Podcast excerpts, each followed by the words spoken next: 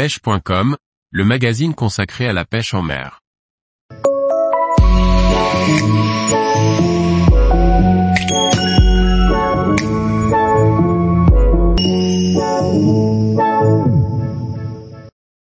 quatre leurres indispensables pour pêcher le payara en Amérique du Sud.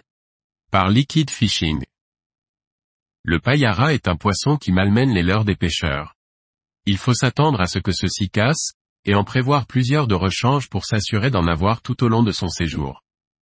Compte tenu de sa dentition, les leurres, même dures, ne font pas long feu face au payara. De ce fait, il faut utiliser des hameçons et des anneaux brisés renforcés. Les jerkbait minots qui évoluent proche de la surface, pour explorer les zones de courant, sont dans les meilleures leurres pour le payara.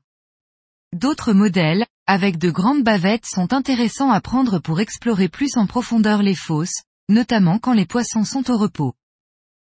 Concernant les animations, il existe plusieurs possibilités. Les récupérations continues lentes ont tendance à faire suivre les poissons, qui attaquent au dernier moment. Il faut donc rester concentré tout au long de l'animation. Cette animation donne de bonnes probabilités de bien ferrer les poissons.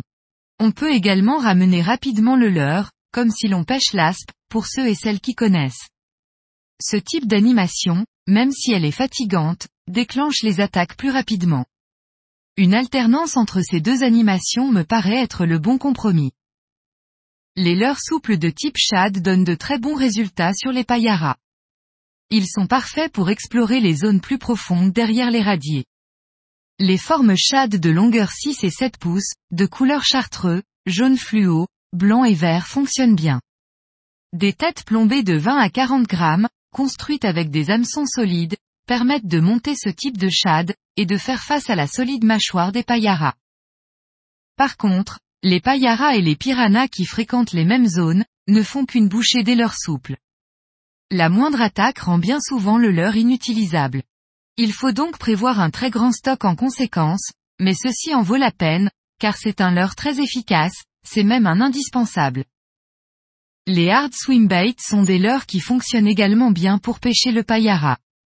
Des modèles d'une quinzaine de centimètres permettent d'explorer les pentes douces qui ne sont pas trop soumises au courant. Enfin, les lipless sont bien utiles pour explorer la majorité des zones où se tiennent les payaras. Une animation linéaire, ou en dents de scie, permet de s'adapter à l'humeur des poissons et à leur profondeur. Ceci peut faire la différence dans les zones souvent pêchées.